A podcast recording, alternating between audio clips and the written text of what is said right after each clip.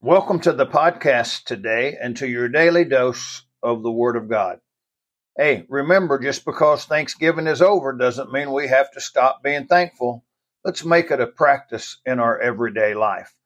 By the way, have you stopped today and given thanks to God for at least one thing? Today will be our Thanksgiving Thoughts part number 20. I want to read a verse to you out of the book of First Chronicles, chapter number 16, verse number 34. It says, Oh, give thanks unto the Lord, for he is good, for his mercy endureth forever. You know, as we come down to the closing days of November and the end of our Thanksgiving challenge, let, re- let me remind you of a few things. Number one, everything good in your life comes from God. The Bible says in the book of James, chapter 1, verse 17, every good gift and every perfect gift is from above and cometh down from the Father of lights, with whom is no variableness, neither shadow of turning. You know, nothing good has ever come from Satan.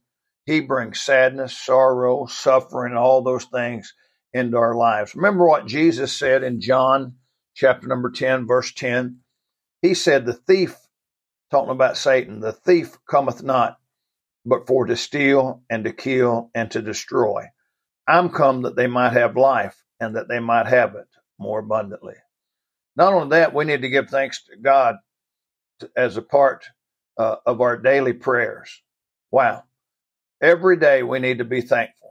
There's so many verses that reminds us about the goodness of God and the grace of God and the mercy of God and the blessings of God and the gifts of God. So let me remind you to make giving thanks to God a part of your daily prayers, of your daily activities.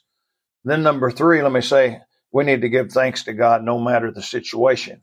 Remember First Thessalonians 5:18 says, "In everything give thanks, for this is the will of God in Christ Jesus concerning you."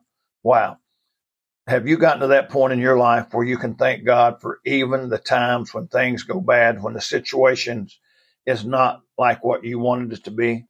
If you have, you're well on your way to being what God wants you to be. Then, number four, we need to praise God when all is well.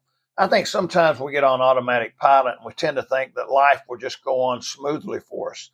If we're not careful, we can take the good things that God has blessed us with for granted Make it a practice to thank God when things go well. Don't take things for granted.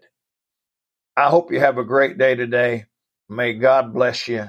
And remember, wow, have an attitude of gratitude every day. May God bless you.